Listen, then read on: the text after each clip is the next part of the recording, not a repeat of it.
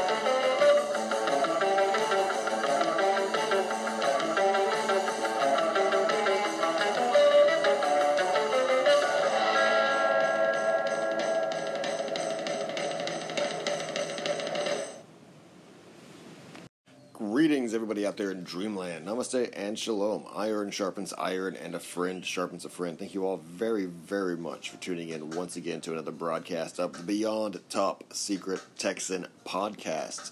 I am the Beyond Top Secret Texan broadcasting to you from the third coast, the coast with the most, the Gulf Coast of Texas. That's right, the Lone Star State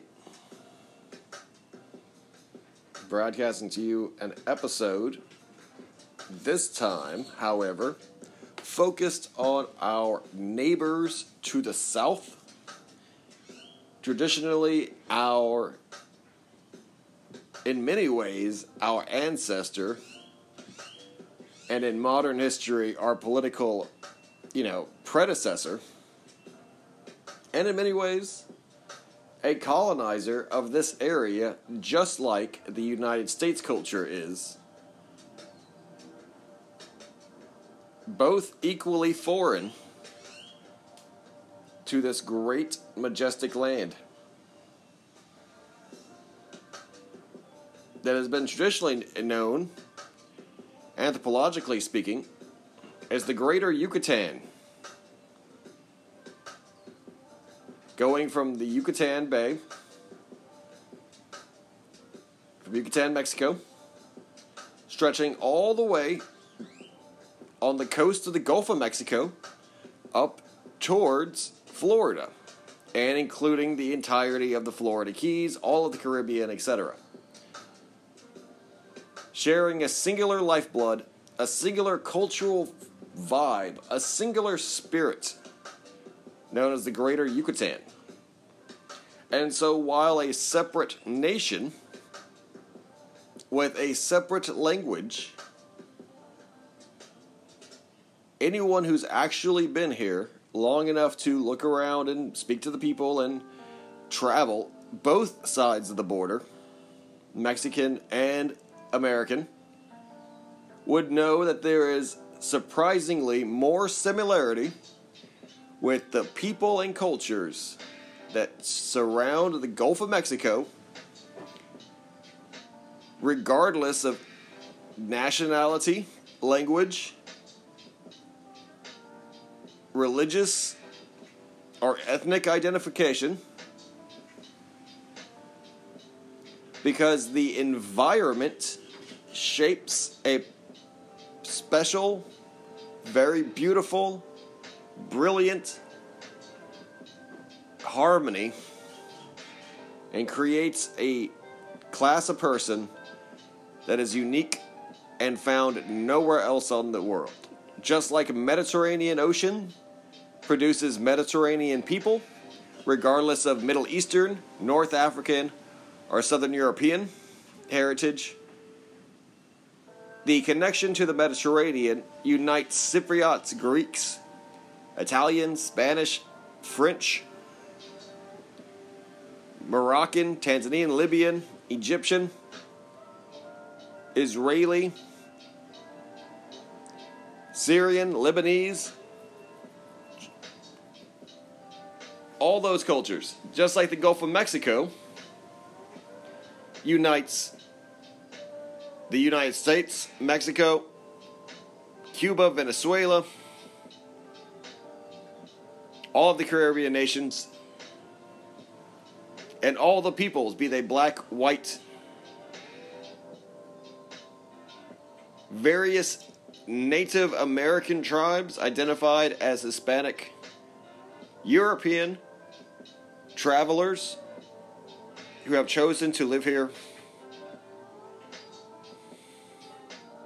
or whatever intelligent life form may choose in the future to colonize here.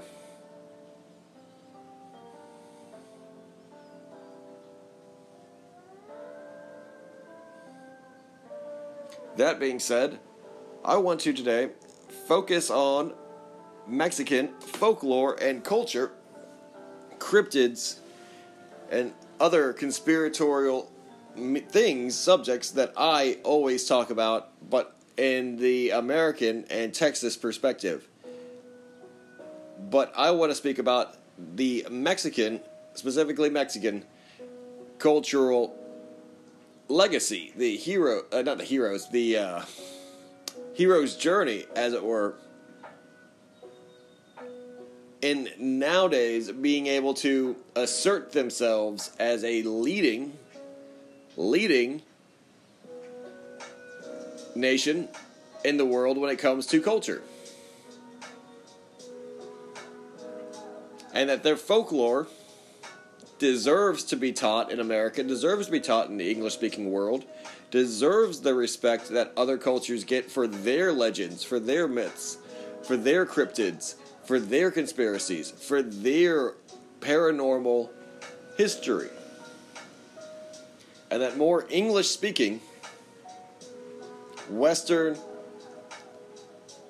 I guess you call it North Hemisphere type people and productions, worlds, should spend a lot more time actually going to Mexico and exploring Mexico.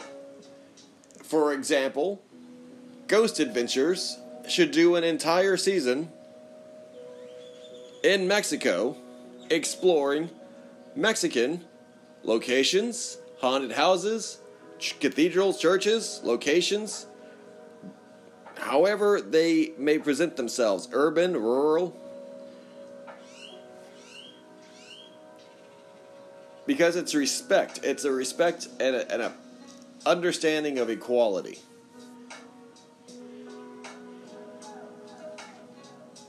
Not everything is in the United States. The world doesn't revolve around the United States. In fact, last time I checked, the United States is only a small fraction of a much larger world. And there is no shame in being curious and extending a very friendly hand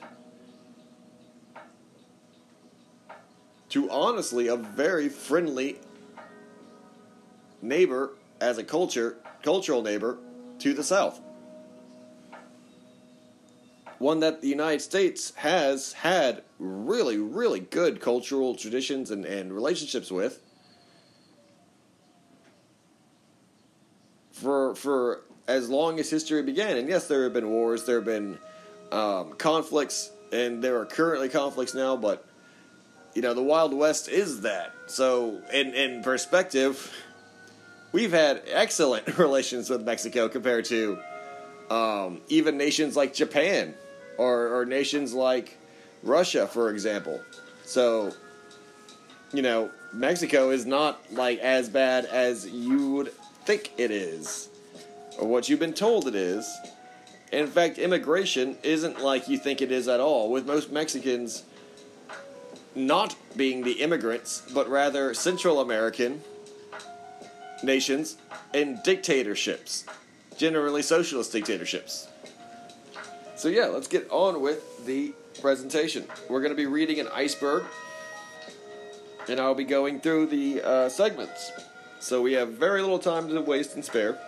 Let me lay it out there for you. Linktree slash Beyond Top Secret Texan. Linktree slash Beyond Top Secret Texan will bring you to all my links, social media, etc. that you can follow and enjoy. I have Instagram. I love it. I post there every day, and that posts to my Twitter, so you can also check out the Twitter. But I know no one does. Twitter sucks. Waiting for my Truth Social to get pulled up. When I do, it's Beyond Top Secret Texan on there as well. Cash App is the way to donate to me as a podcast. I would like to really, really stress that a lot that Patreon is no longer working with me, and I am no longer working with Patreon.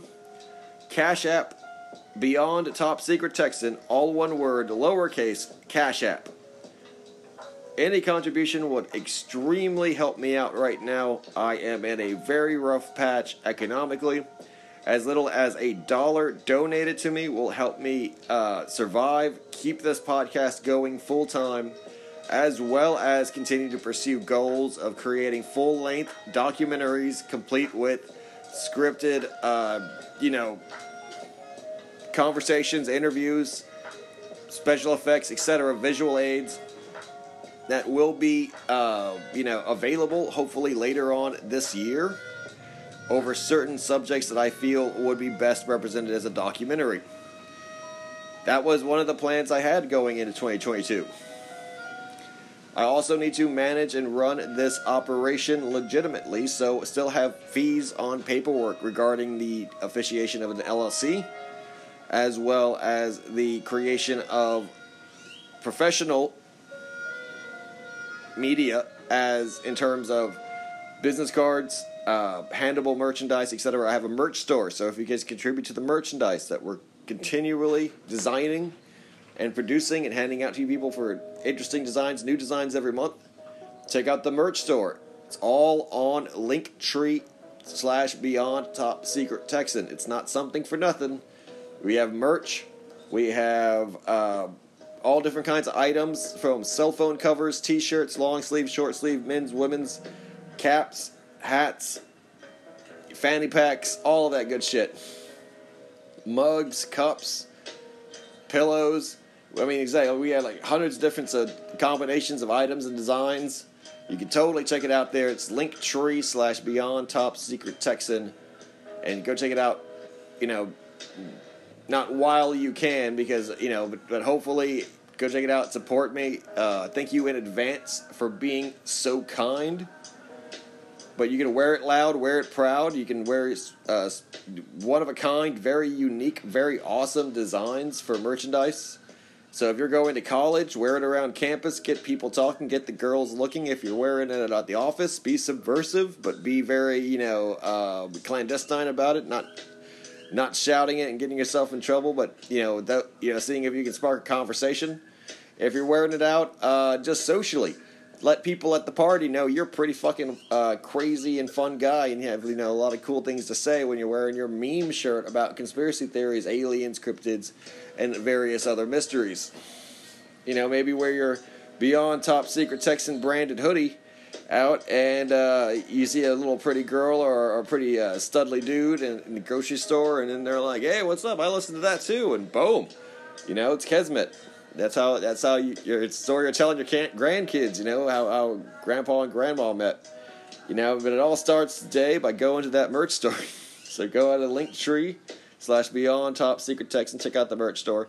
And if you want to donate a dollar, two dollars, three dollars for links regarding my various social media uh, exploits, etc., that directly sent to you, as well as just a little heads up, like, hey, I threw a little something in the cookie jar. I like the way you speak. I like what you're speaking about. It resonates with me. Keep it going. $1, $5, $10, $20 low denomination unmarked bills, please. And they can all virtually be sent to me through Beyond Top Secret Texan. If you also want to engage me with some kind of like offer for a crypto exchange or something like that, uh, I, I don't really deal in crypto, but I know it's worth something. So if you are going to give me a Bitcoin or whatever, yeah, hit me up. We'll figure it out. So thank you all very, very much uh, in advance for supporting me and this show which I'll get right on to. I'll get right back to.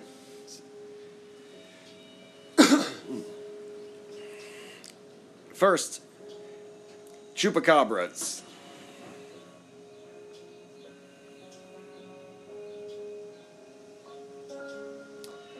The chupacabra, or chupacabras,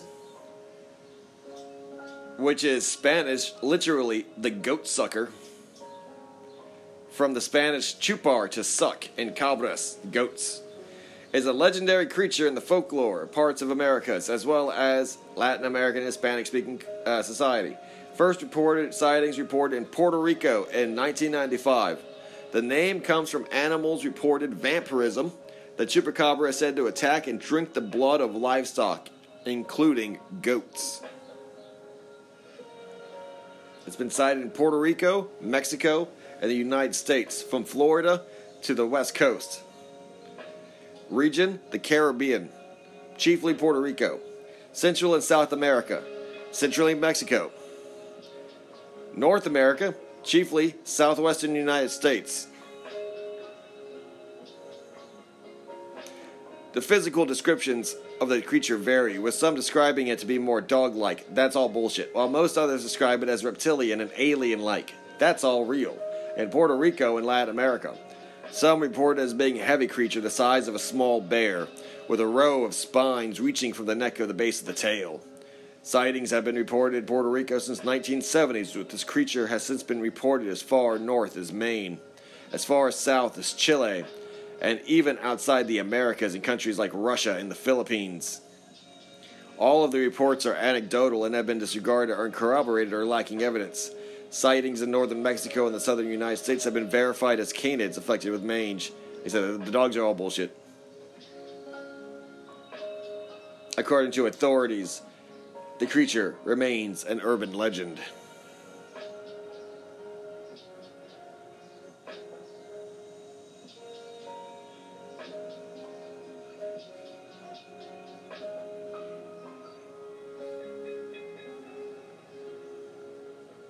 La Llorona.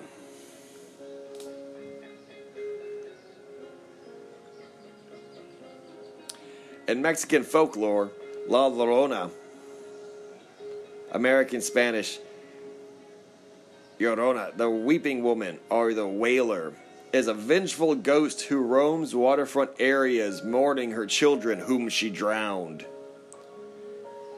The legend is a wide variety of details and versions. In a typical version of legend, a beautiful woman named Maria marries a rich ranchero, a conquistador, who, whom she bears two children. One day, Maria sees her husband with another woman, and in a fit of blind rage, she drowns her children in a river, which she immediately regrets. Unable to save them, and consumed by her own guilt, she drowns herself as well, but is unable to enter heaven forced to be in purgatory and roam this earth forever until she finds her children. In another version of the story, her children are illegitimate and she drowns them so that her father cannot take them away to be raised by a new wife. Reoccurring themes and variations of the La Llorona myth include a white, wet dress, nocturnal wailing, and an association with running water.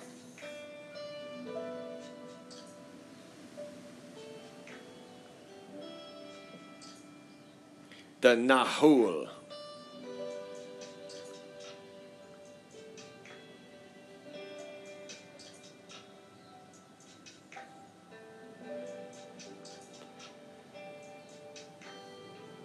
In Mesoamerican folk religion A Nahul, pronounced Nawal, is a human being who has the power to shapeshift into their total animal counterpart. Nahulism is tied to the belief no one can access power and spiritual insight by connecting, but, or only by connecting with an animal within.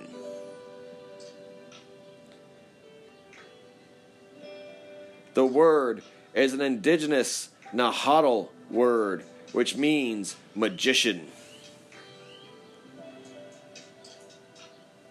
It has become known as a synonym for shapeshifter or trickster.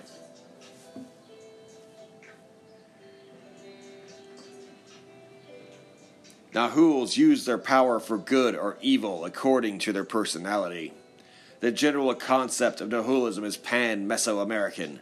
Nahulism is linked with pre Columbian shamanistic practices through the pre classic Olmec and Toltec depictions that are interpreted as human beings transforming themselves into animals. The system is linked with the Mesoameric calendrical system used for divination rituals. Birth dates often determine if a person can become a Nahul. Mesoameric belief in tonalism, wherein every person has an animal counterpart to which his life force is linked, is drawn upon by Nahulism. It is a trait acquired at birth.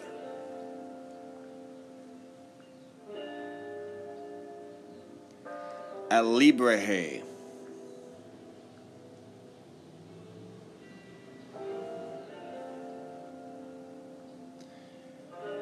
Alebrijes are brightly colored Mexican folk art sculptures of fantastical, mythical creatures. The first alebrijes, along with the invention of the term, originated with Mexico City cartonero Pedro Linares. Linares often told that in 1943 he felt very ill, and while he was in bed, unconscious, he dreamed of a strange place resembling a forest. There he saw trees, rocks, clouds, and suddenly turned into something strange, and some kind of animals, but unknown animals to him, appeared. He saw a donkey with butterfly wings, a rooster with bull horns, and a lion with an eagle head. And all of them were shouting one word Alebrijes, Alebrijes, Alebrijes. Before this happened, he was already a cartonero artisan. Upon recovery, he began recreating the creatures he had seen in the Cartonero. He made three dimensional sculptures with different types of paper strips of paper and engrudo, glue made out of wheat flour and water.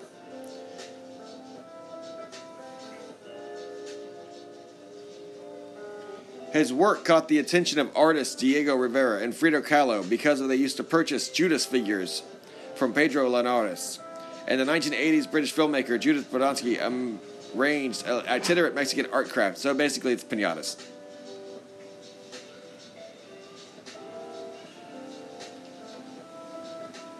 They're really, really compl- complex and uh, beautiful, cryptid inspired or fantasy creature inspired um, paper mache pinatas. Aluxis. An alux is a type of sprite or spirit in the mythological tradition of certain Mayan people from the Yucatan Peninsula and Guatemala, also called Cheneque or Chinique by the Nahuatl people. Aluxob are conceived of as being small, only about a knee high, and in appearance resembling miniature traditional dressed Maya peoples. Tradition holds that Alexub are generally invisible but are able to assume physical form for the purpose of communicating with and frightening humans as well as the congregation. They are generally associated with natural features such as forests, caves, stones, and fields, but can also be enticed to move somewhere through offerings. Their descriptions and mythological role are somewhat reminiscent of other sprite like mythical entities in a number of other cultural traditions, such as the Celtic leprechaun, as their tricks they play are similar. Some Maya believe that the Alexob are, or the Alexis are called, sorry, Alexisob are called into being when a farmer builds a little house in his property, most often in a maize field. For seven years, the Alux will help them uh, help the corn grow, summon rain, and patrol the fields at night, whistling to scare off predators or crop thieves. At the end of seven years, the farmer must close the windows and doors of the little house, sealing the Alux inside. If this is not done, the Alux will run wild and start playing tricks on people.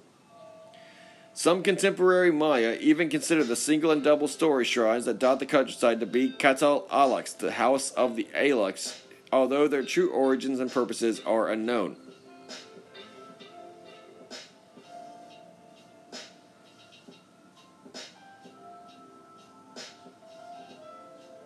If they are treated with respect, they can be very helpful. The word duende is sometimes used interchangeably with alux.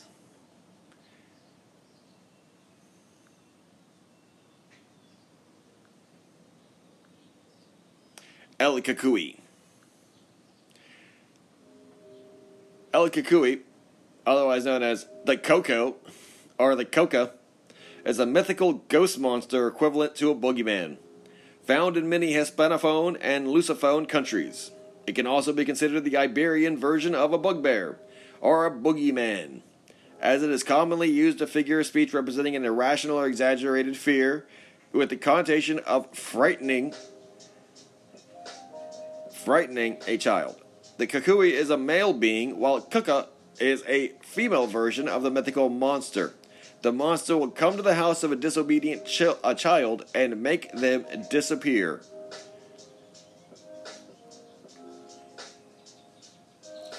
It originated in Portugal and Galicia.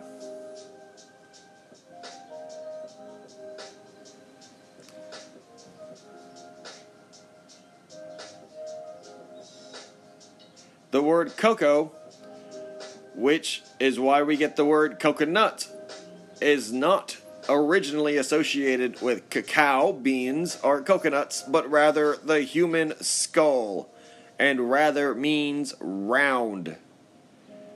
Cocaratuo is Portuguese meaning the crown of the head, the highest place on the head, and with the same etymology in Galicia, Krakow means head.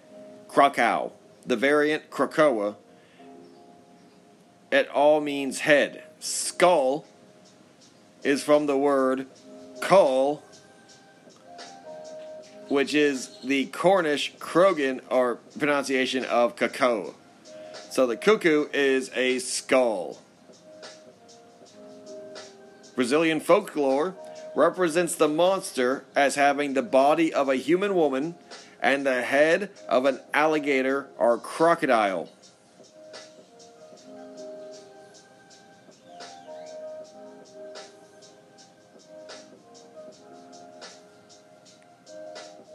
That is the end of the first tier. The second tier.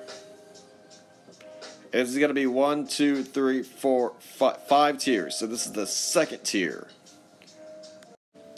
Tier 2 begins with El Charro Negro.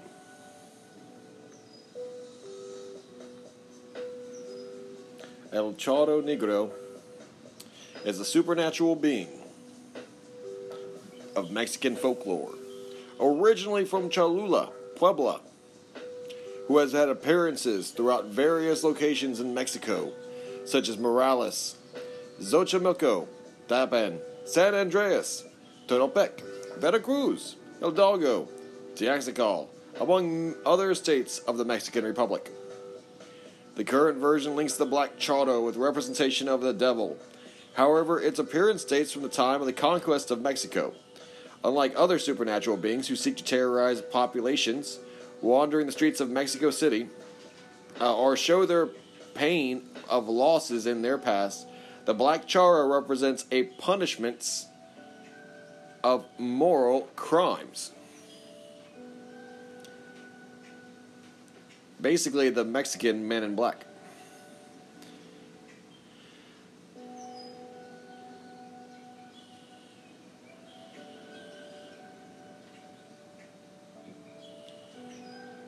Linked with the god Tamatsi Taruru Yahweh,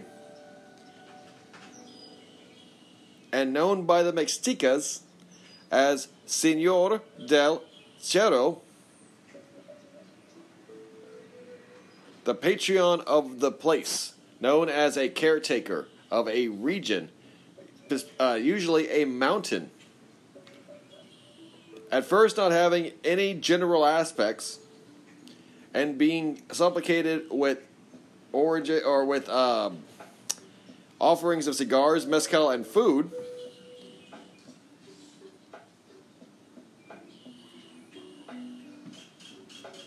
Eventually, in 1930, near the Rio de Atoyac, at the height of what is now the Old Bridge of Mexico, which contains some gates named by a man named Francisco, one night near dawn, Francisco went to the gates to carry out his daily routine. However, when looking at the riverbank, he could observe a tall person wearing a charro suit, to which he did not give the greatest importance. This event continued to repeat itself until several stories began to emerge from the inhabitants of the town. The black charro is described as a handsome young man dressed as an elegant black charro suit that is riding on a black jet or jet black horse, with a white complexion, tall, warm, friendly, and with a pleasant smile. The black charro represents punishment. That is why he tempts his victims to make them fall and thus gives them punishment. This is known since the black charro only appears before men who transgress the moral order, drunkards, disobedient children, adulterous husbands, greedy people, murderers, etc.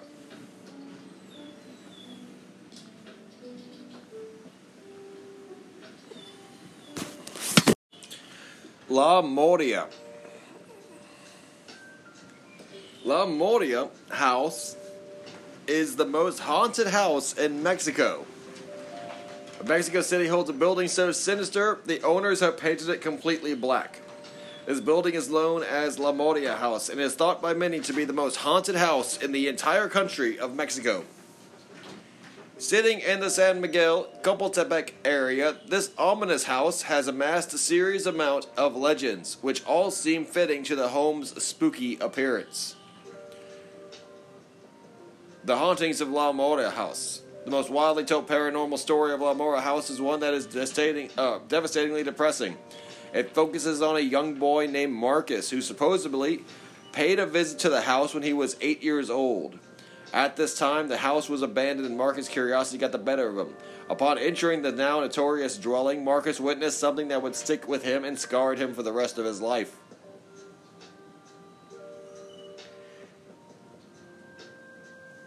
In one of the bedrooms, he witnessed a disturbing apparition hanging from the ceiling. And that has been the most famous sighting of the house is a hanged man routinely and consistently see, seen in one of the bedrooms of the house, La Moria house. La Mano Peluda.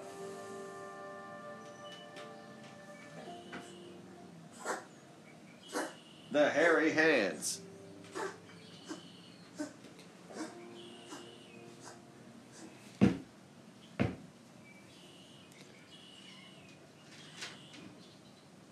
This is a boogeyman story and a boogeyman figure.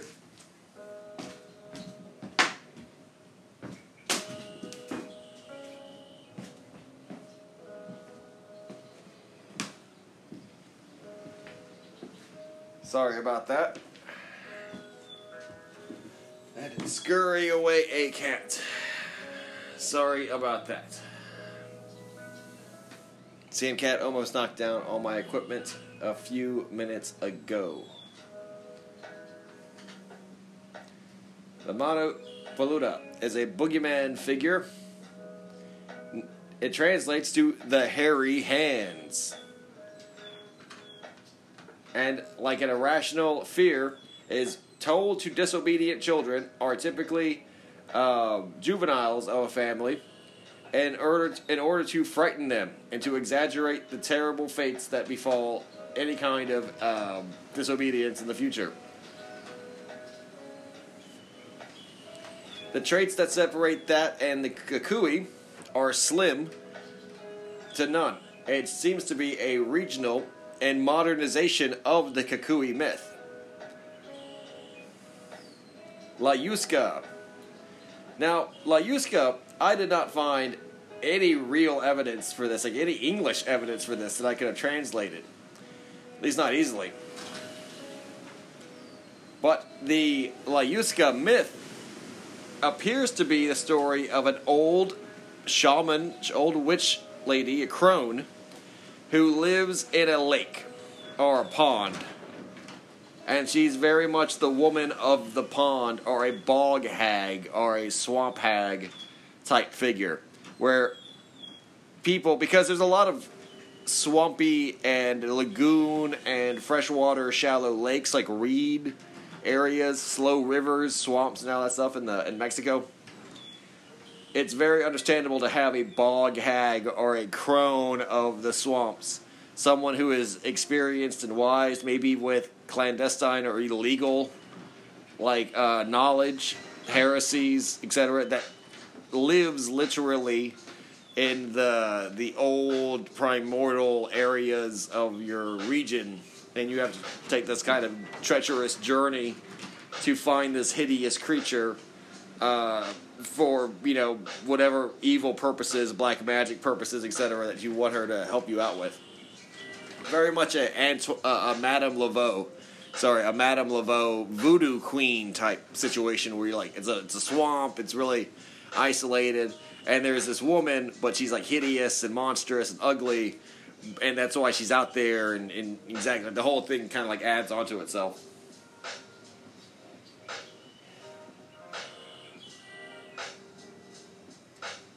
That's La Yusca. El Empuado.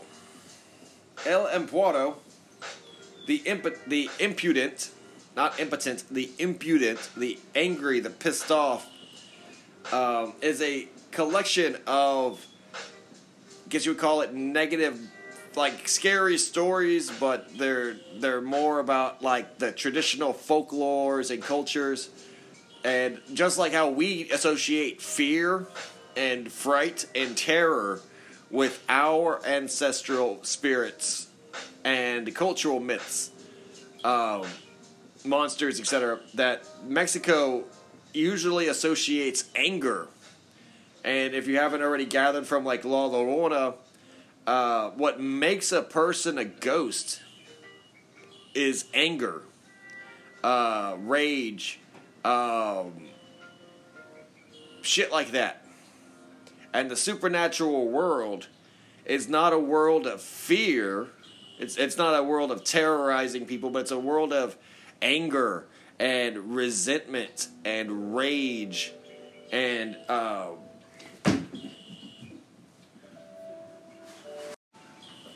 And so yeah, also a lot of the monsters that we've covered so far, a lot of the cryptids are more geared to society and how society interacts or how they're they're geared to interact with society. Typically, it's like either someone has done something wrong, but in the case of um, El Chupacabra, it's a natural phenomenon. It's like one, it's, that's Puerto Rican. It's not necessarily Mexican.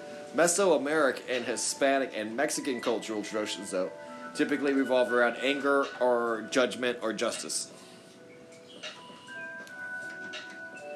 And the stories are collected, and uh, they call them Mexiquitos. Myth and literature, the Mexiquitos. And the El Empuado, Empuado was written in 1980. Costumbrismo.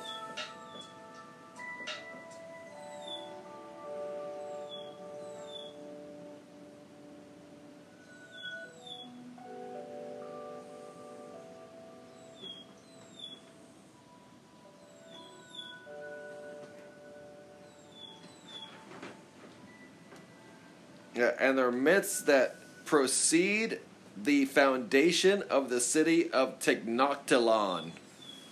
So, older, these myths, the Mexiquitos, are older than the Aztec presence. The Aztec Empire being a colonizing empire and not an indigenous one.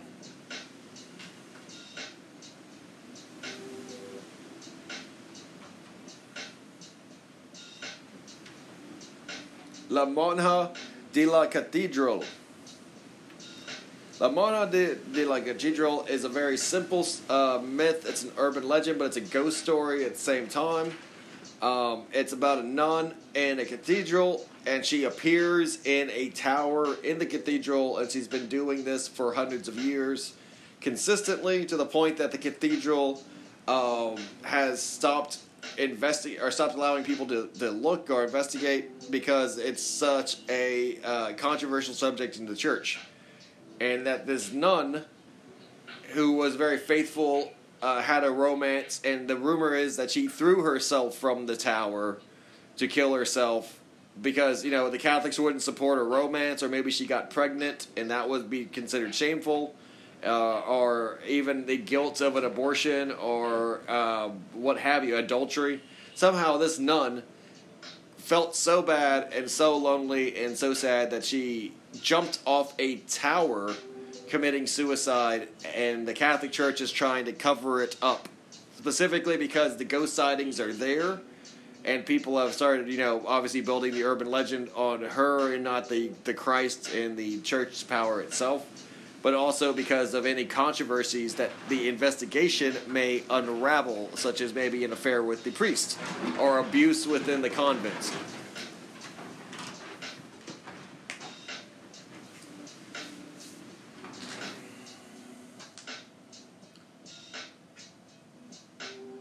La Planchada. La Planchada is the Iron Lady.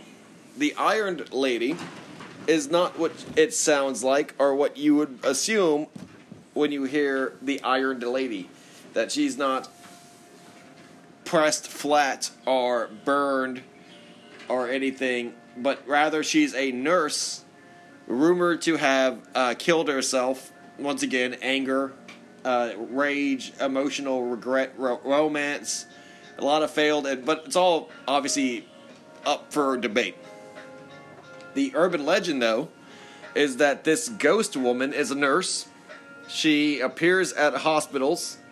She wears very perfectly ironed uniforms, very perfectly ironed white nurses' uniforms from traditional Mexican hospitals like from the you know from the day 50s and 60s she appears assists in emergencies helps out sick patients then leaves without a trace before anyone can ask her any questions or speak to her and that she does that because she is first to roam the earth because of suicide and the catholic belief in suicide you know preventing you from going to heaven as well as her emotional baggage of ending her own life and her own career of helping people with medicine too soon based on her own emotional, um, you know, life, etc.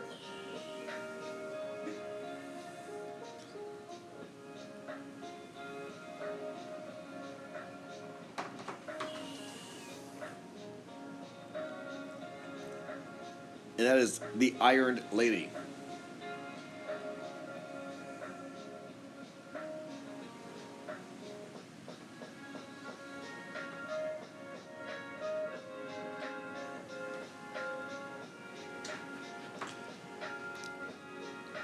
Fantasmos del Metro.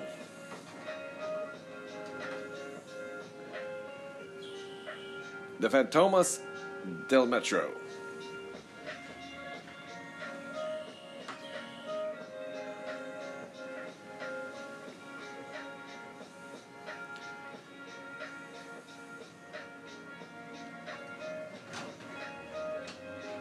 This connects to a, a I was looking it up. This connects to a point in the last tier, the deepest tier. So I'm kind of hesitant to proceed because I don't know how to without kind of giving that away.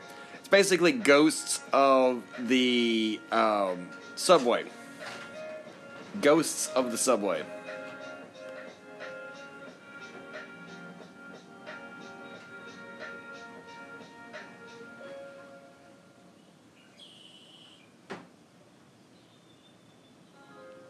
Trying to find an English translation because my Spanish is not too strong.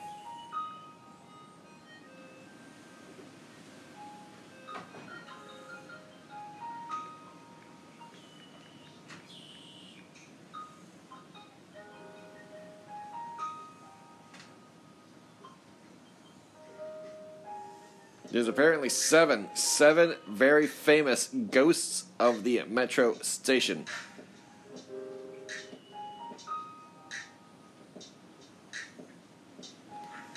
Instead of going to each one of them and trying to look it up, I will leave it at that.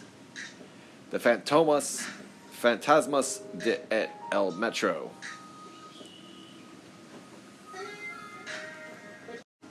Okay, sorry about that. You having these interruptions because I don't know what's up with these cats. They are not attacking me, but they are causing mischief and mayhem to no end. I have my recording stuff set up outside on a project house that I'm working on a back apartment so I can record and stay out of the wind because it's extremely windy today. And typically the cats have no business and there's nothing in here for them, right? Everything is set up in a certain way.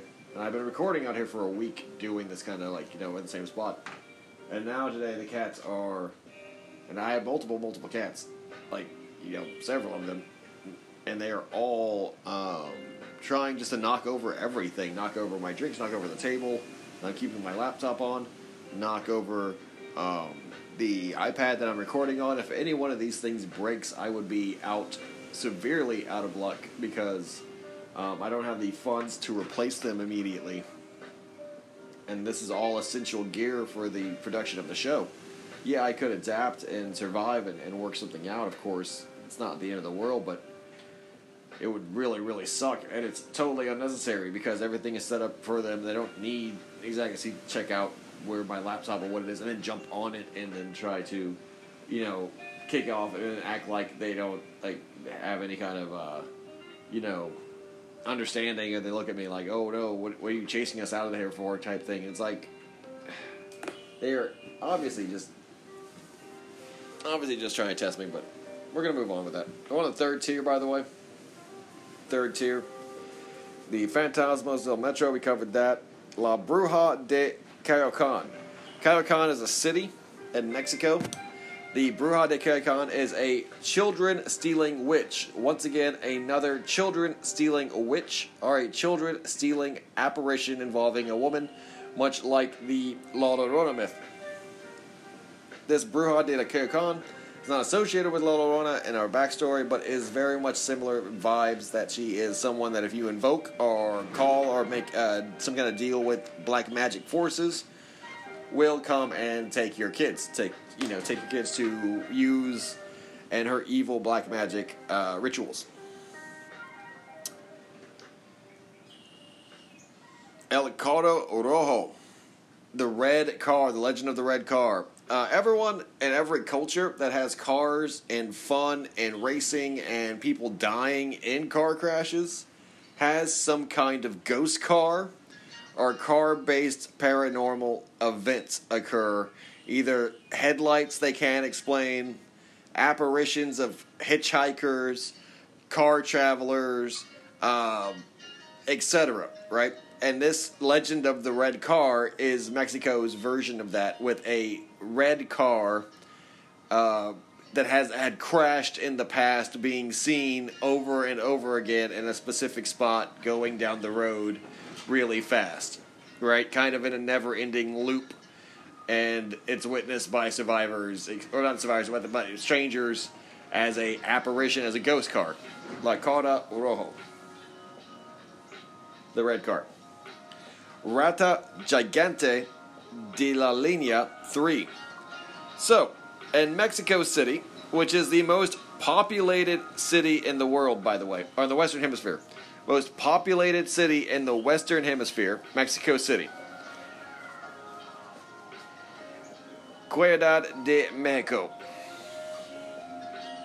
They have a subway system. Like all major cities, the subway system is filled with trash and shit, junk, the subterranean world of Mexico City. No matter how they try to keep it clean, you're dealing with miles and miles of line and track and pipe and tube, etc. Rats are a big problem. Rats are a huge problem, like they are everywhere. There have been reports of rats in the subway system, specifically in line three of the Mexico City subway system, that are huge, that are much, much larger than you would even think is possible for a rat to get. We are speaking rats the size of motor vehicles. We are speaking rats the size of donkeys, cattle, etc. that are thousands of pounds, thousands of kilos, that are really long, several meters long, you know, that are powerful, that have been eating, cannibalizing each other, maybe even preying on homeless people.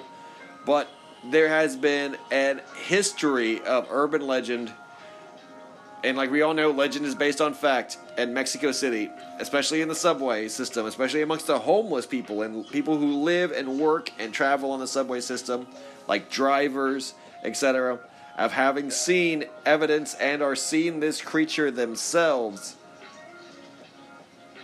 living and surviving deep, deep underground around line three, linea three a rat of gigantic size. Rata gigante de linea 3. Hadas. Hadas are fairies. Duendes, fairies, your typical Tinkerbell type fairies. You know, they fly around, they're little like midges, they're little sprites, gadflies, mayflies. They fly around, blessing and, and, and basically attuning to nature.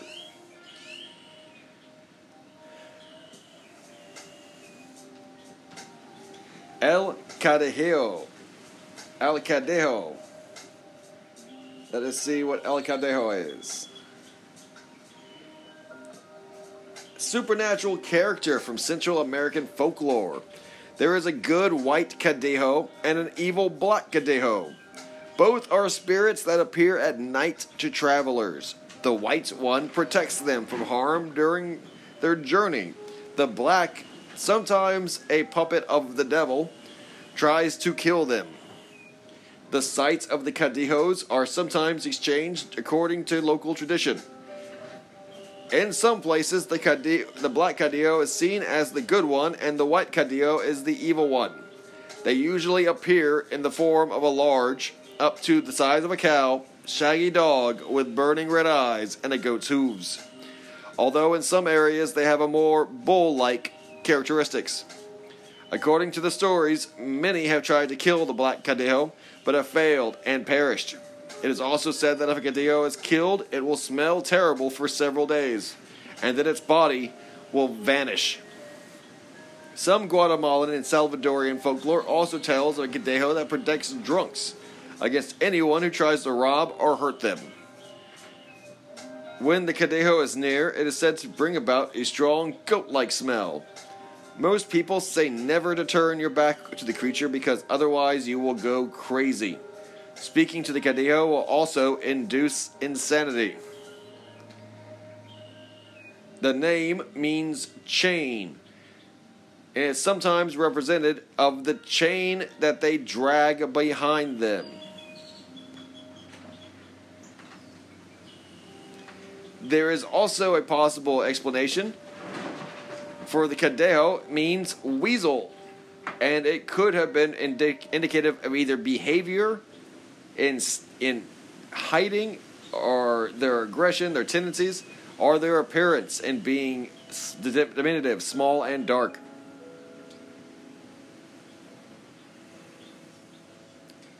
In some cultures, like Guatemala and El Salvador, the Cadejo is represented as a dog.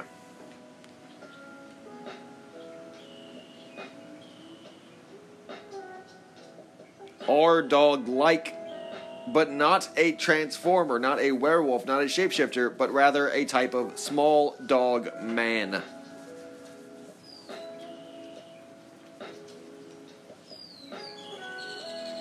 The Ahuizotl. The Ahuizotl. The Ahuizotl. The spiny aquatic thing, our water dog is a large legendary creature in Aztec mythology.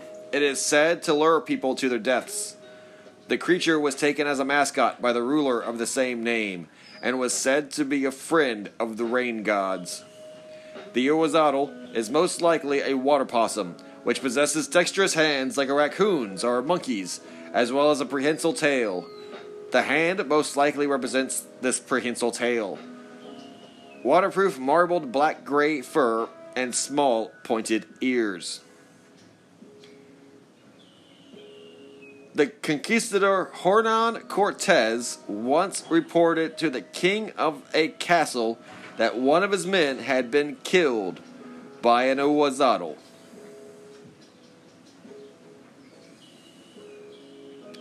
The creature is described as being the size of a small dog, with waterproof fur. Its name comes from the propensity of its fur to spike when it leaves the water. The Ahuizotl has hands similar to a monkey's, which are capable of manipulation. Both of its arms are both. It has arms on its tail. Uh, sorry, it has hands both on its arms and its tail. That's weird. The Ahuizotl was included within Book 11 of the Florentine Codex, which describes as a very small, or very like the Tua, a small Tua dog. Small and smooth, shiny. It is small, with pointed ears, just like a small dog. It is black like rubber. Smooth, slippery, very smooth long tailed, and its tail is provided with a hand at the end, just like a human hand as the point of its tail. And its hands are like a raccoon's hands, or like a monkey's hands. Oftentimes, it will grab and lure, or sorry, lure a person with a cry similar to a human baby's. At which point, it would seize them and drag them into the water to drown if a person was considered killed by an Ahuizotl, only priests were allowed to touch the body.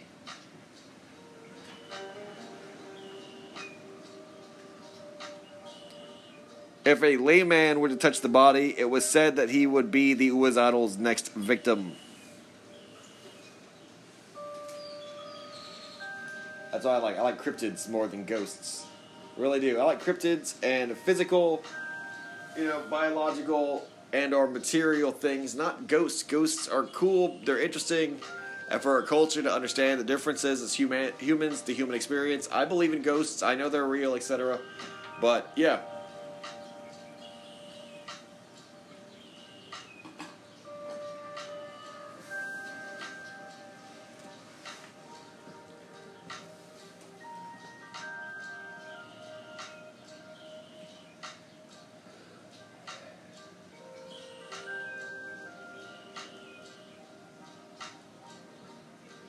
Chaneques. Chaneques.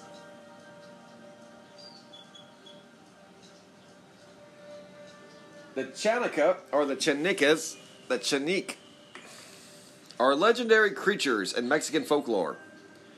It means those who inhabit dangerous places, are the owners of the house.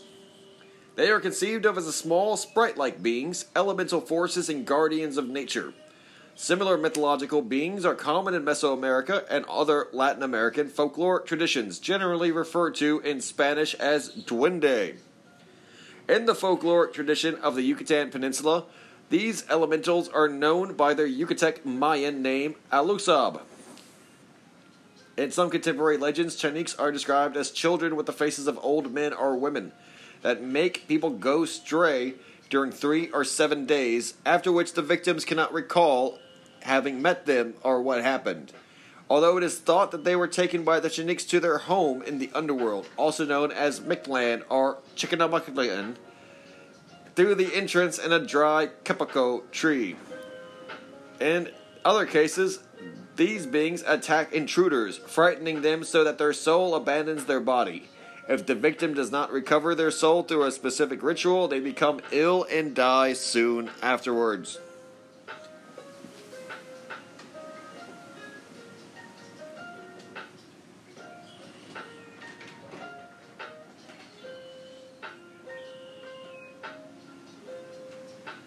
They may not always be visible to adults, but children can generally see them.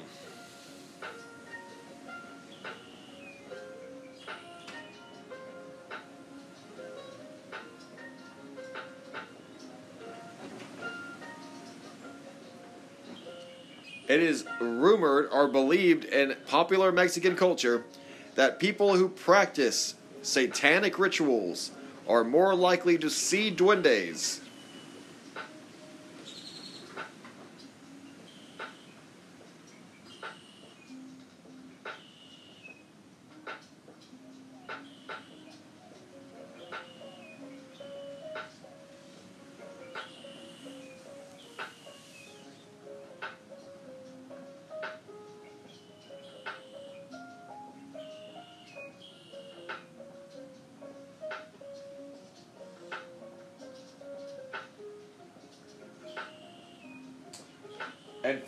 Fantasma del Giorno del.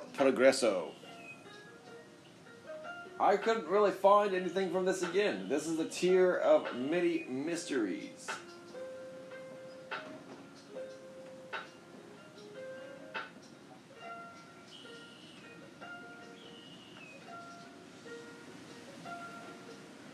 And I tried even checking in English, but it just gave me the, the translation of what it means in English.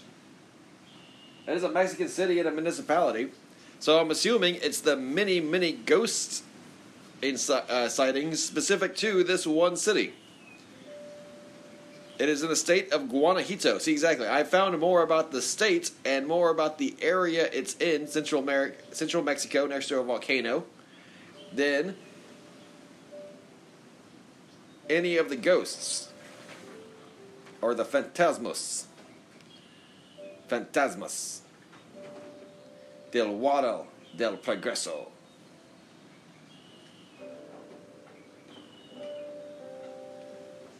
It is a ranching community, though. It is rural community, so I'm assuming they're like rural cowboy ghosts.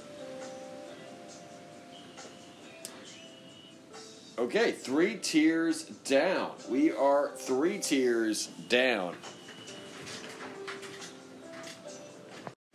Excellent. Now we're at tier four, almost at the bottom, the last one before the deepest segment of Mexican mythology, modern legend, and all things unorthodox.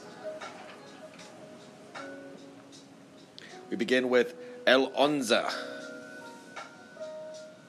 El Onza. The Spanish name Onza derives from the Latin lynx. It is a legendary cat species.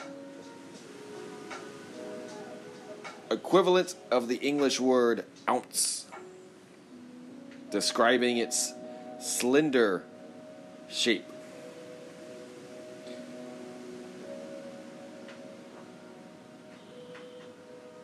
The same word in Spanish is used to describe the snow leopard.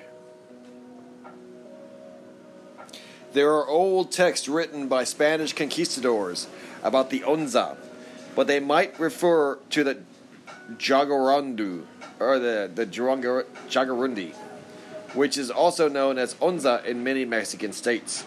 Onca is the Brazilian Portuguese word for jaguar.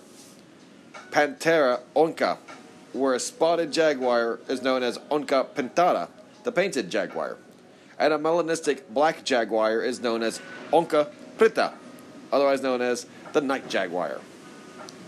These are real animals occurring as far north as Mexico and possibly into the southwest of the United States.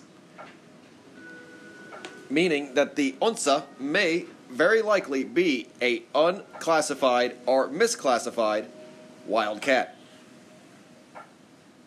Legends from history. In one legend, after the Spaniards settled in Mexico, the animal was, was seen very often, and some unidentified groups of people gave it the name onza. It is not as timid as the cougar, wrote a Jesuit priest, Father Ignaz Pfefferkorn. In 1757, he wrote that it ventures to attack. It must be well. You must be well on your guard. Another missionary, Father Johann Baegert, wrote that an Onza dared to invade my neighbor's mission when I was visiting and attacked a 14 year old boy in broad daylight. A four years ago, another killed the strongest and most respected soldier in the area when he was on patrol.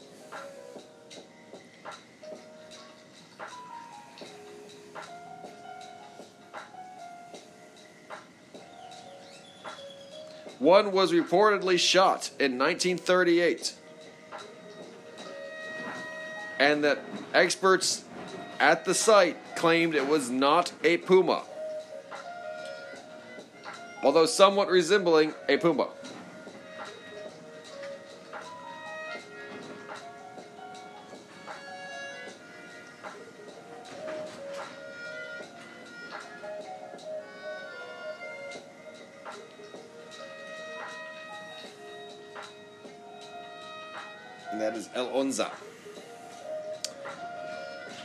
Yolte Putzli.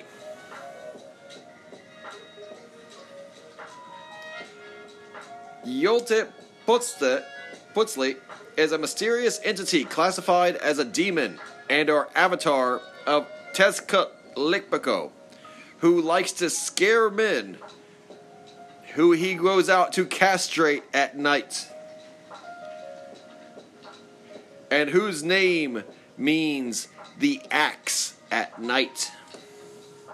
It is said that this headless being, with its neck as if it were a trunk of a freshly decapitated corpse, and its chest opened like a small door that closes and opens with each breath.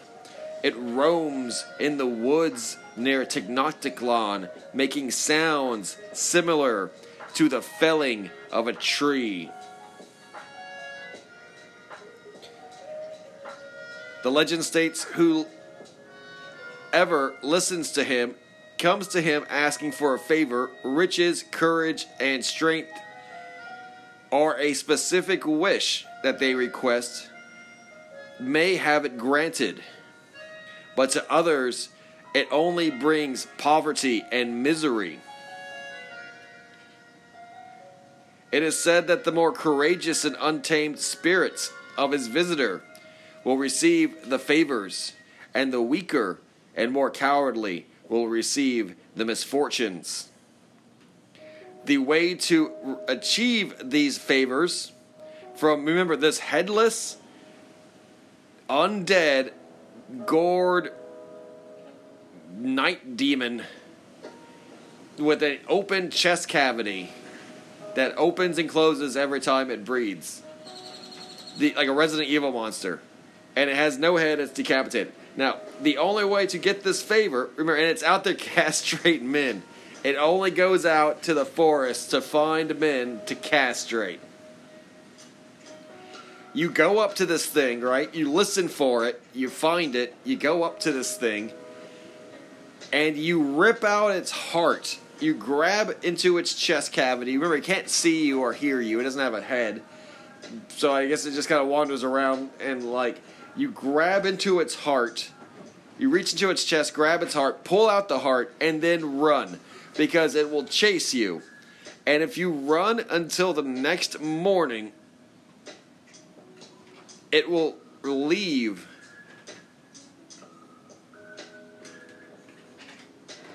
It will leave something protected and wrapped, like a gift. Basically, a gift. It'll leave a gift. And if the gift is something valuable, like in exchange for his heart, uh, you will you will receive riches and your wishes, etc. And you leave the heart and you take your gift. If it's coal or dirt or something shabby, um, it means that you will receive misfortune and that it's displeased with you and will curse you because you stole his heart. Fucking crazy. That's terrific.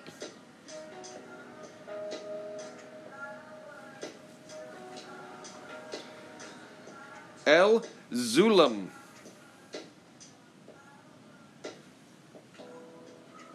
El Zulam is a jaguar like form. The Zulam is often referred to as El Zulam outside of Mexico, but it is mostly known in Mesoamerica or Mayan uh, legacy cultures. It is a large feline creature from Chiapas.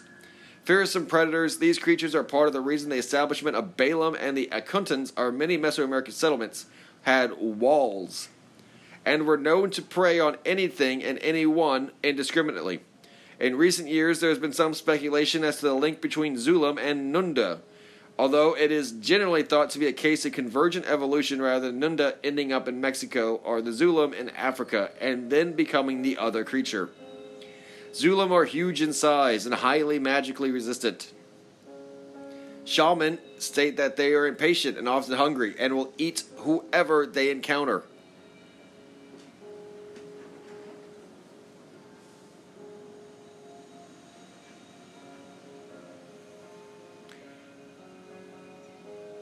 Humanity was one of the prey items because they traditionally ate monkeys, or they normally ate monkeys, with human children and slighter adults being considered mistaken identity, and the Zulum themselves being considered rare as breeding pairs were hardly ever seen. It can be just a solitary predator, but that is the Zulum, a type of mountain jaguar of enormous size and stature, like a like a mountain lion, but like an actual lion, like a like a spotted jaguar the size of a lion. And if you've seen jaguars, they're they're the third largest big cat, but they're far smaller in size than a lion or a tiger. And I they're about hundred pounds, so I completely understand how intimidating a 400 like a, like a lion or tiger sized jaguar would be that would absolutely eat like whoever they wanted to eat absolutely. The zulum el yargis. El jargus or el yargis is one another one that i couldn't find a lot of information about in english. They are apparently a type of ghost, a type of spirit that lives in a house or a building and is typically considered like a protector like, like basically a like a resident of the place and is gonna be there for a long time.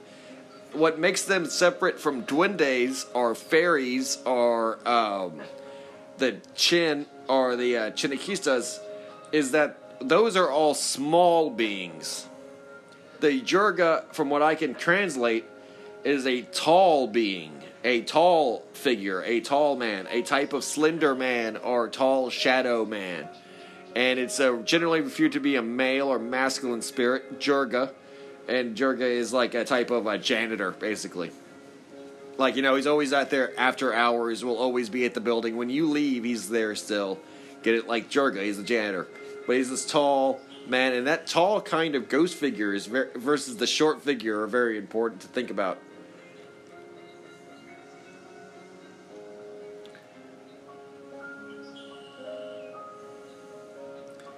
OVNIs del Popocatépetl.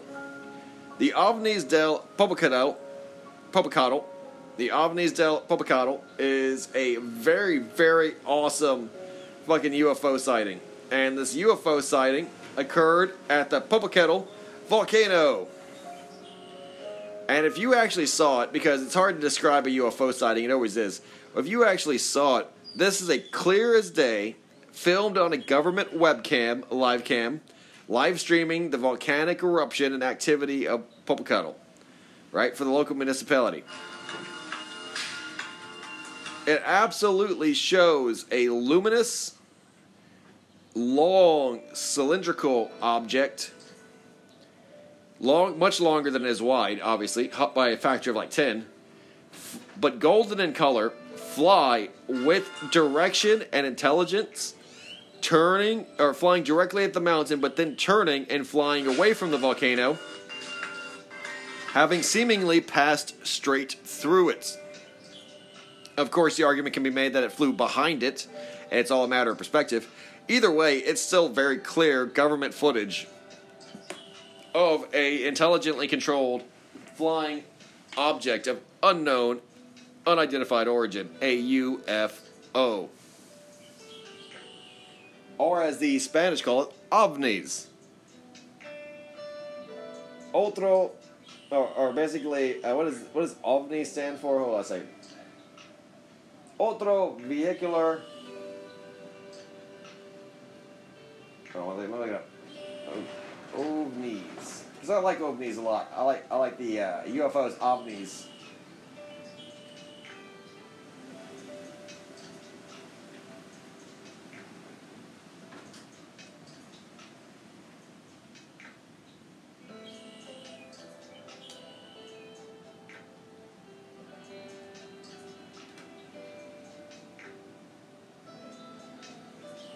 It's object volant non identifiable. And it's French.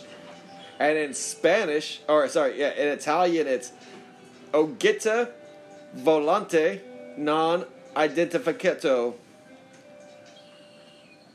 And in Portuguese, it's Objecto voado now identificado.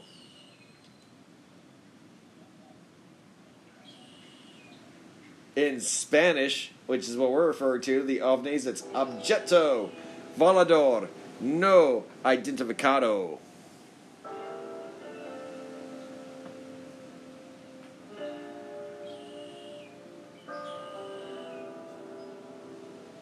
And that is the ovnis of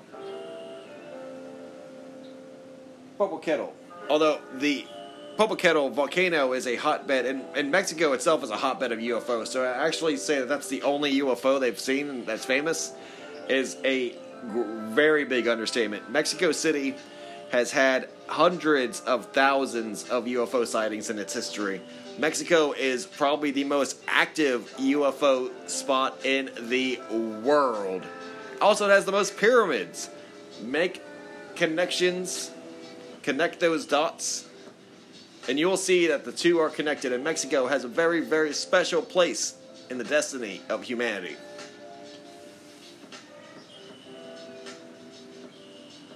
El Demono Negro, the Black Demon, is a massive black great white shark in appearance. Shark or sea monster sighted in Baja, California, in the Bay of Baja, or the Baja Bay. Sea of Cortez. It is seen by local fishermen very frequently and very often. And they are the source of most of the sightings and descriptions. It is rumored to be a surviving megalodon.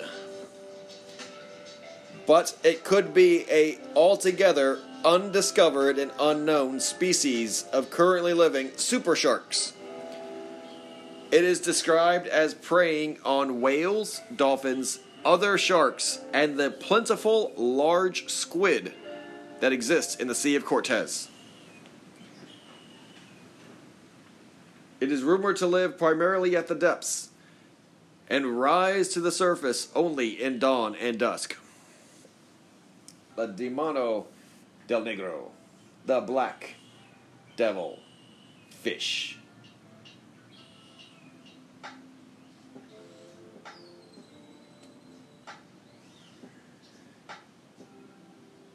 Humanoid Volador del Monterrey. The human, or the flying humans of Monterrey. This is a very, this, this is a specific case, but a very strange phenomenon that is really important. It's like the OVNI UFO phenomenon because it happens so much, it's hard to speci- specify which sighting is the best and which one is like the most important. This specific one involved a police officer. It involved a police officer on duty searching and patrolling uh, the streets of Monterrey, Mexico, which is a major, major metropolitan area, metro- metropolitan area, and a witch. He describes in his own report a witch flying at his car and vehicle, landing on the hood, looking through the windshield so that he got a very point blank, clear look at this woman who was a reported as just to be a human woman.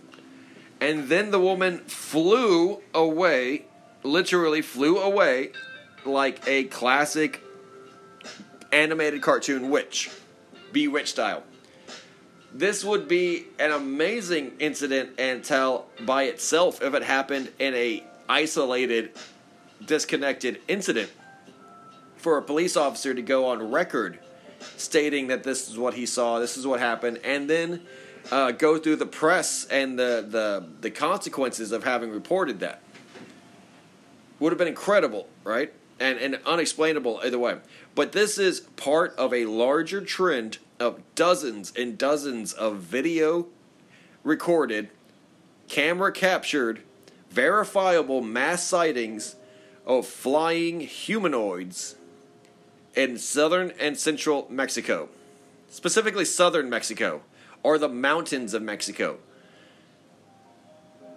These are assumed to be traditional brujas, witches, and various black magic cults practicing satanic uh, pacts or, or some kind of dark art and then gaining the ability to fly.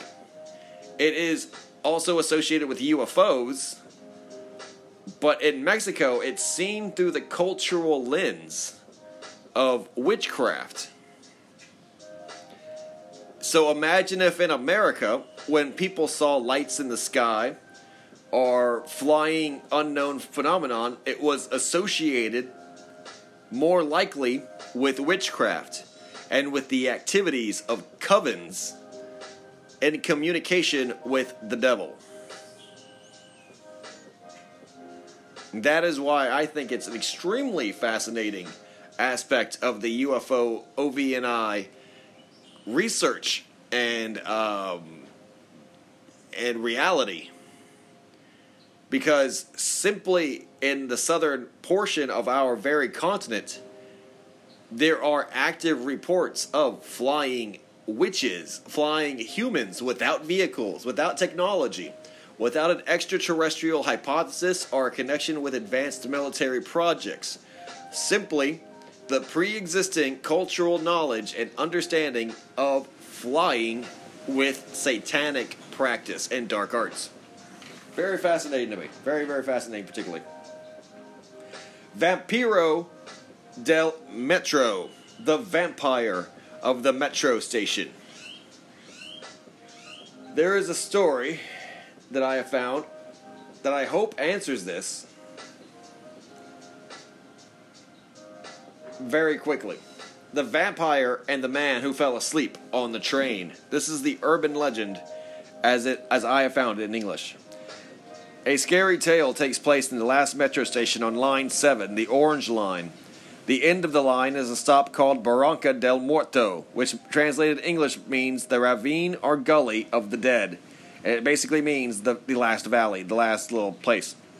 This station bears the name because it was built near the site of a mass grave, a trench filled with the bodies of soldiers killed during the Mexican Revolution in the early part of the 20th century. It's only fitting that the area would be full of unsettled spirits. The famous legend involving Barranca del Muerto begins with the Muerto ends in the wee hours of the morning when all of the trains stop. A man who fell asleep in the train suddenly woke up to find that he was alone in the train car, and the train was parked in the tunnel for the night. He got out of the train and onto the tracks where he spotted two men fighting in the tunnel. One was taller than the other, and it looked like he was killing the shorter man. The man who fell asleep went over to the two men to try to break up the fight, and that was when he noticed that the taller man was biting the neck of the other man, which was bleeding profusely. The man screamed, Vampiro, and ran as fast as he could to the nearest police station. There he was met with ridicule and accused of being drunk when he told his story to the authorities. Some say that its legend is based on a true story that the person was just witnessing a really bad drunken fight that ended in a man biting out another man's throat. The biting was not from a vampire, but from a, ber- a person assaulting and killing another man. Others say that the story was concocted to scare younger people into paying attention while they are on the train and to watch out for strangers. Another interpretation is this was story was created by the police to help justify further security on the train. Perhaps thoughts of vampires have kept many a Mexico City commuter upright and awake even on the last train stations.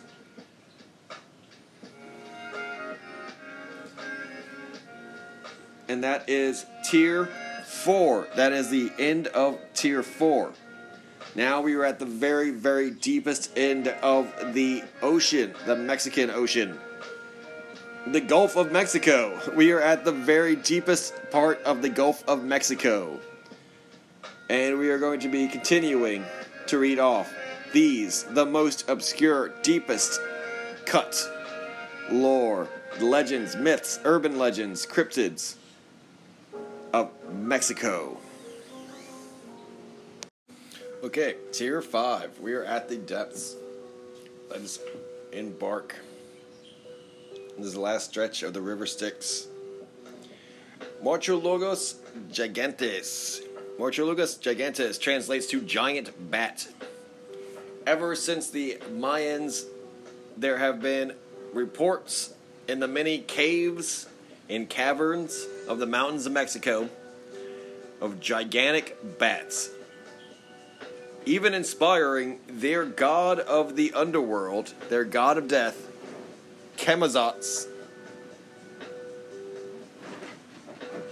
which is depicted as a giant, fearsome figure with the body of a man and the wings and head of a bat.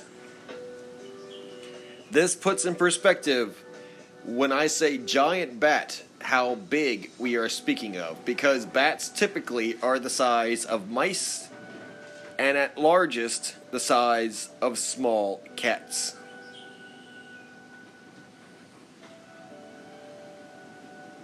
Those would be your flying foxes. So, for something to be proportionally the size of a man, wing spread, wing spans of these creatures have been recorded from anywhere between 10 to 30 feet long in their reports and reported sightings. They have been seen by locals, hunters, spelunkers, miners, Aztecs, Mayans, and across thousands of years of different time in history. They are still considered cryptids because no evidence has conclusively been found or admitted to by the governments of the Mexican Republic. Alacron Gigante de Durango or Duragon. Alacron Gigante means the giant scorpion. The Duragon is the location. Basically, this area of Mexico is known for its gigantic scorpions.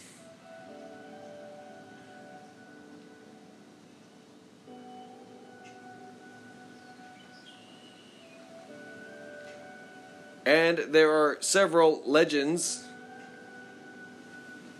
revolving around them.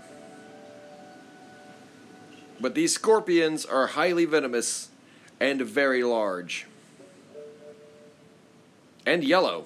Not the black scorpions. Imagine a yellow bellied, yellow clawed scorpion with a very, very fat stinger on its tail. There are even rumors of how large these creatures can get, with even the realistic estimates putting them at 6 to 10 inches in length, and some reports have them over one foot in length. Gigantic scorp- scorpions of Duragon.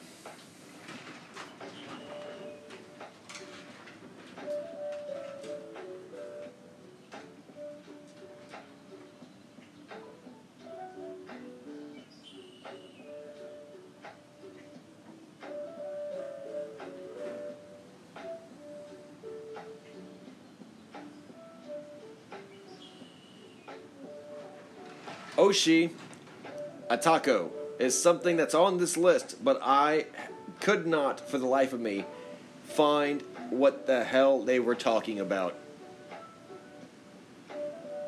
Although the name being Asian or Oriental is um, something that reminds me that there is a complex and very obscure current and past history between Mexico and China with Chinese merchants and entire clans coming over the Pacific Ocean to form trading towns and colonies, networks that were early companies, early corporations, and spreading across the Mexican state and the western coast of America, what is currently the United States, when it was a Mexican colony.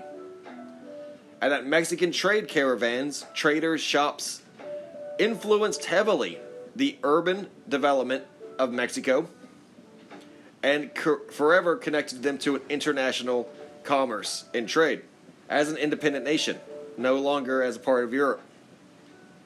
These Chinos even have a Chinatown in several of the major cities, and modern times offer a very strange internationalism with Mexican gangs like triads, organized crime, and the CCP seeking influence in traditionally Mexican, independently Mexican areas such as the Gulf Shore, Mexico City, and Oaxaca.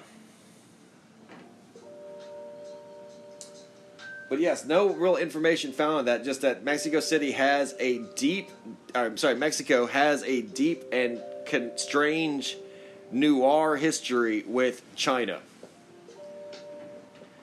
Oso Plati- Oso, Oso Plateado, the Mexican grizzly bear. The Mexican grizzly bear because when most people think of Mexico, they don't think endless forests of oak and pine. They think deserts, cactuses, things like that. But Mexico is, like I've said before, mostly an urban environment. Uh, sorry, mostly a high altitude environment. Sorry, not. It's mostly a rural environment, not urban. Mostly a rural environment, mostly forested, jungled in the south, but in the mountains, in the high altitude areas, the geography is very reminiscent to areas like Colorado, the Mariposa pine forests of Arizona, and other Rocky Mountain type climates. The grizzly bear, which is local to the Rocky Mountains and the spine of the Rocky Mountains, most southerly territories were Mexico, Mexico. Uh, sorry, not Mexico City, but just Mexico. Were Mexico, and that Mexico had a history of bear hunting and keeping locally captured bears in the local zoo. These were known as Oso Plateado and were known as the Mexican grizzly bear. In history, these, these are absolutely real. These are not myths, these aren't rumors of uh, invasive species. These are absolutely native fauna, the Mexican grizzly bear. In fact, bears in Mexico and bears in Texas, because I, I'm obviously from Texas and I have that Texas perspective, are a very pronounced reality and tradition. Even naming the Corpus Christi Bay Oso Bay, which is its proper name, is Oso Bay. And our region, the Oso region, this is the city I'm from, Corpus Christi, Texas, my local home city and the city I'm currently living in. So, Oso, named after the local water bears spotted on the shore.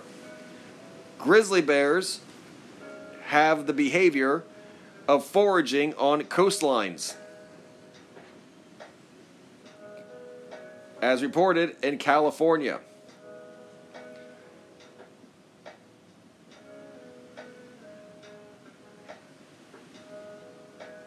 I believe the bears that influenced the naming of Oso Bay in the Oso region that I live in were the Mexican grizzly bear. Otherwise known as the Oso Plateado. Fantasma de Pachita. Once again, Ghosts of Pachita. Okay, so Pachita is the pan, the dust pan. So this ghost, and I don't know why this is so deep in the lore, but I'm assuming because anyone who knows it must have had a very authentic Mexican American or Mexican upbringing. Not necessarily Mexican American, but very authentically Mexican upbringing. Because it is a haunted dustpan and broom. And this hand broom, this dust broom or a real broom, comes to life and sweeps up the children who are disobedient. Once again, the theme of disobedient children. And corrects them with a good walloping and embarrassment and sweeps them away to be thrown away and never seen again. Like refuse, right? Like the dust and trash of a house. I won't really elaborate more into that because that's the third time in this list, this iceberg list, that we've gone over disobedient children and ghosts that are angry with them and their disobedience and thus punish them with their ghostly behavior. El Atatolin. The El Atotolin is something that I had a lot of trouble finding. And I still don't think I actually found it.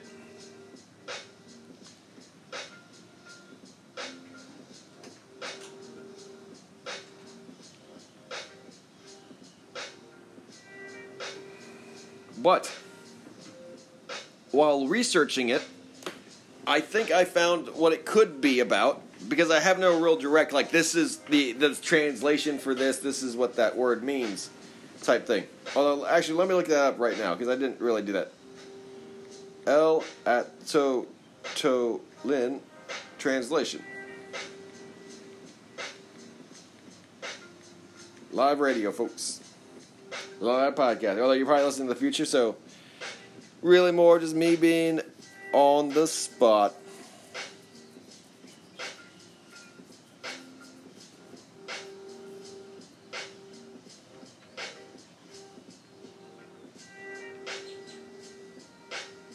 And I don't think it has an English translation, to be honest.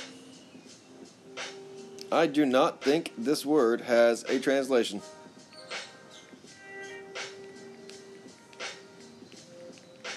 Although it might be misspelled from the iceberg. But my research is pulling up nada.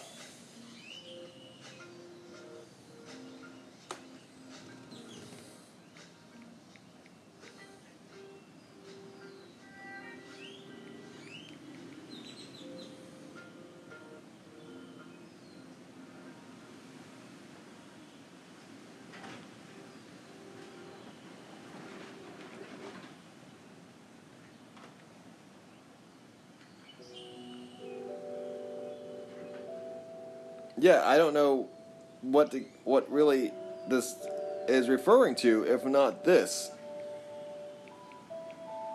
And so, did my best, guys. Really did. A tutolin. But what I found when I searched this up in the numbers, right? Because I said I'm trying to find different translation services. I am getting bupkis, nothing, zero, zilch, nada, on any kind of return for what a t- totlin is. But what I found when I researched it and plugged it into various different search engines is the myth of the blizzard that the Mexican army encountered in Texas during their invasion and before the Battle of the Alamo. The legend goes, and I have no idea if this is what the word uh, means, but or the reference to that means, but this is what I found in replace of that. So just think of that as this.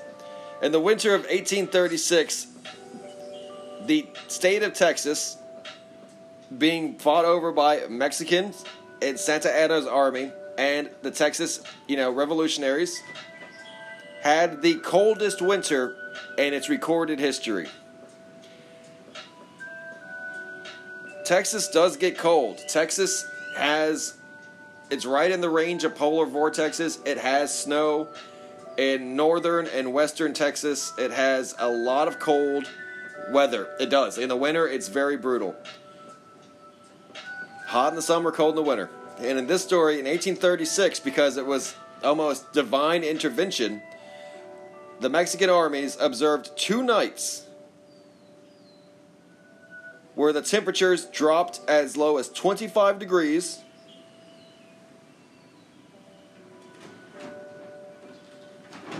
From nearly 60 degrees, catching many of the Mexicans off guard. and leading to the deaths of many horses, mules, men, and camp followers.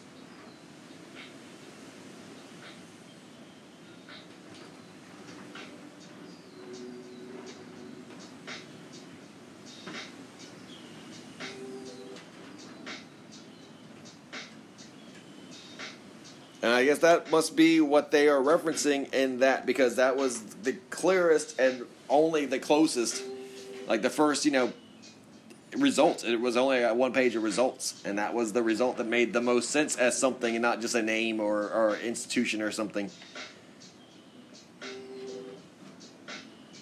Yeah, two observers in 1836, William Fairfax Gray and Colonel Juan Almonte, both kept records of the weather in their journals. From their entries, information can be gathered that reveals the weather at the time of the battle. A cold front arrived on the evening, exactly, and then goes on to describe the actual blizzard itself as, as evidence for the blizzard.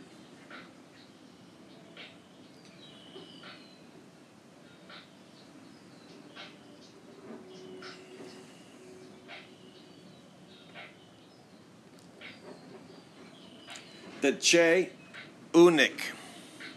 The Che Unik can best be translated as forest tr- ogres.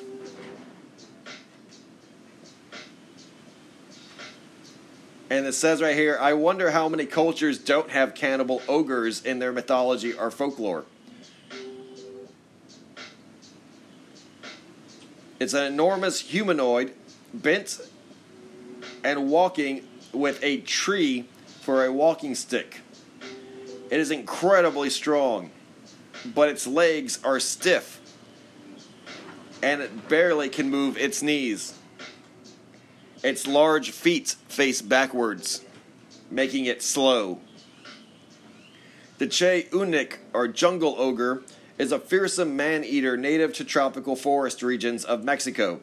They are boisterous and cruel creatures and often terrorize any humans in their area. Che Uniks are often in Mayan mythology defeated by clever young warriors, oftentimes by forcing them to sit down or to knocking them over.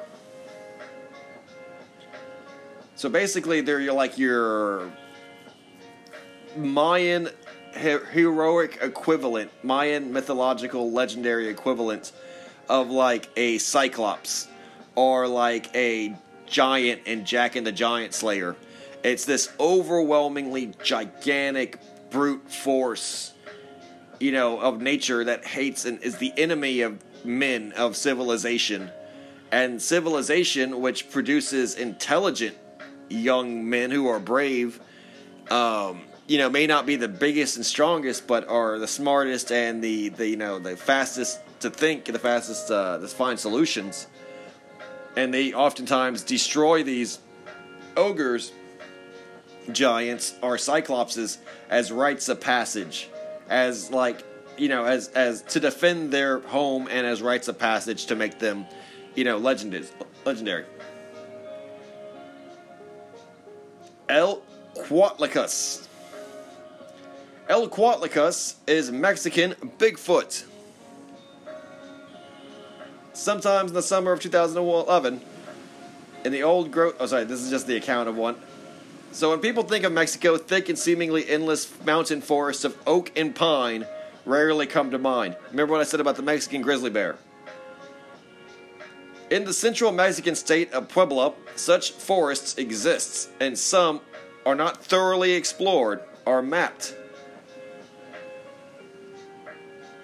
As late as the mid 1800s, a northern third of the state of Puebla was called the Sierra Norte and was basically uninhabited.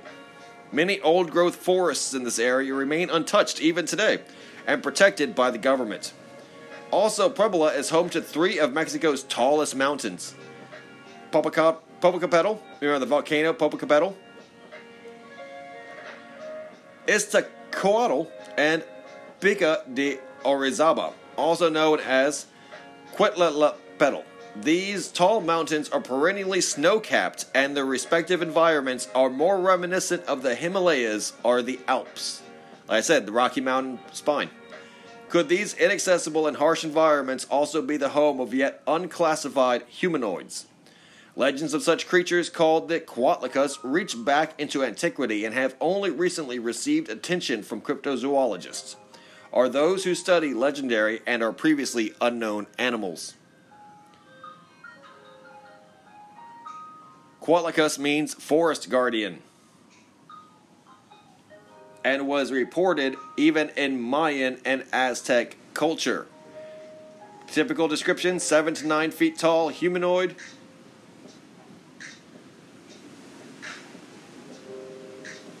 With generally footprints and sightings being encountered, without physical evidence being secured. It is also known to have a language just very distinct grunts and howls, and usually vocalizes its displeasure when humans are around. It is also known to be violent and destroys vehicles and personal property, as in the case of Hector Lopez, who had a truck destroyed.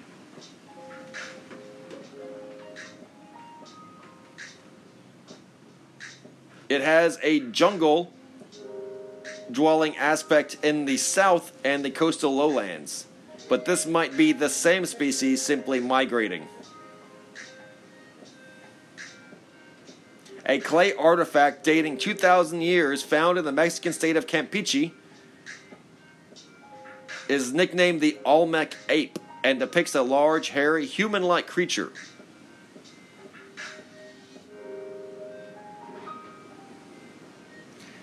The Aztec, or sorry, the Spanish, when conquering Mexico, reported the Quinametzin as a race of hairy giants credited with building many of the cities with monumental architecture that exists at the ruins at the time.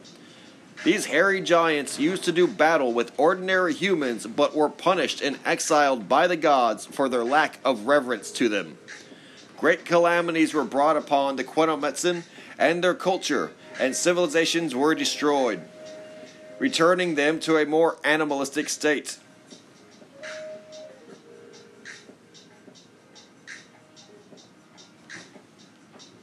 And that's actually documented as a real tribe that they discovered. The, the, the, Spanish talked about them being gigantic, hairy, having built much of the civilization's roots, the foundations, in Mexico, but then being punished by their gods in the myth in the myth cycles and being returned to an animalistic state, not by man, but by gods, for punishment for their wars against men.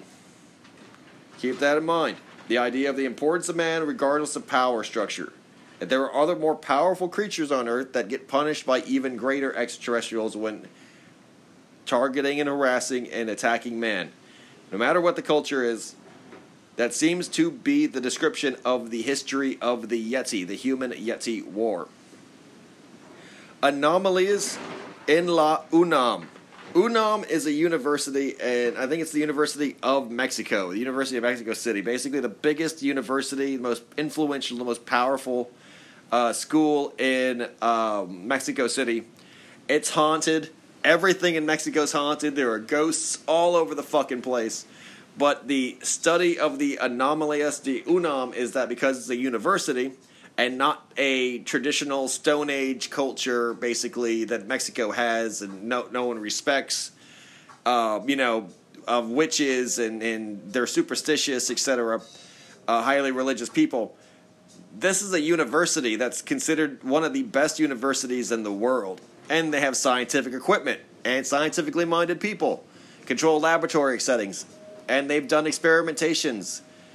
In fact, university professors continue to do experimentations regarding the paranormal there, including research of the anomalias in La UNAM, the ghost sightings, the readings, etc. It's basically college sponsored ghost hunting in Mexico City, and the um, most premier and largest university of the Republic of Mexico. There are ghosts, and people study them. So yeah, that brings us to the end of this iceberg. Five tiers, one, two, three, four, five, knocked out of the park. So thank you all very much for listening to me during this presentation. This is only part one.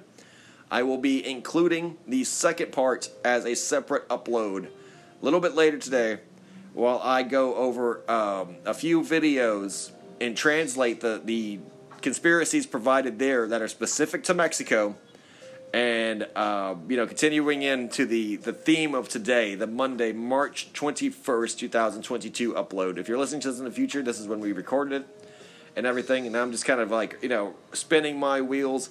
Thank you guys. You got a lot of guts. You're the greatest audience out there in dreamland. Iron sharpens iron. A friend sharpens a friend. If you've liked this recording check out the other ones. Check out the older ones in the archive definitely uh, subscribe for exclusive content that is in the podcast uh, format that I'm going to be releasing into the future. Every week, it's one exclusive episode. Uh, you know, it's going to be available only to you guys that subscribe. Definitely check it out the uh, link tree slash beyond top secret Texan link site so that you can get all the links to my social media, etc. Check out Instagram, always posting on Instagram. Um, love to have you guys on board, joining the fun, commenting, etc. If you guys want to donate some cash, tip me, uh, pay me for my efforts, and just kind of say, hey, we appreciate it. Here's a fucking dollar, right? If you guys care if I live or die, eat or starve, definitely consider throwing a dollar, five dollars, ten dollars into the old tip jar there, the digital tip jar. Cash app, cash app money sign beyond top secret Texan, Cash App beyond top secret Texan. One, five, ten. Keep it unmarked, keep it low denomination. Hell, give me a thousand dollars if you were, but make sure um, you know, they can't be traced back because no, I'm joking. I'm absolutely joking on that. But yeah, if you want to give me a thousand dollars, that'd be fucking amazing. I would love you a long time. So thank you very much. Beyond Top Secret Texan Cash App, all one word, lowercase took away my Patreon. They took my job. Those bastards censored me because I'm pro Russian and pro reality, pro common sense, and pro justice. So, thank you all very, very much. Those who will uh, contribute when when you can, I thank you in advance. Those that are contributing, I thank you right now. And those that have contributed, I will thank you always. I am the Beyond Top Secret Texan broadcasting to you from the Gulf Coast, the coast with the most, the third coast of Texas. Uh, uh sorry, uh, fuck that one up. Sorry. Uh, I need to, to wrap it up, get the old cord. I need to piss and get the hell out of here. So thank you all very much. Broadcasting to you from the third coast, the coast with the most, the Gulf Coast of Texas. Iron sharpens iron. A friend sharpens a friend. You guys are the greatest audience out there in Dreamland. Namaste and shalom. Peace out. God bless you and your families.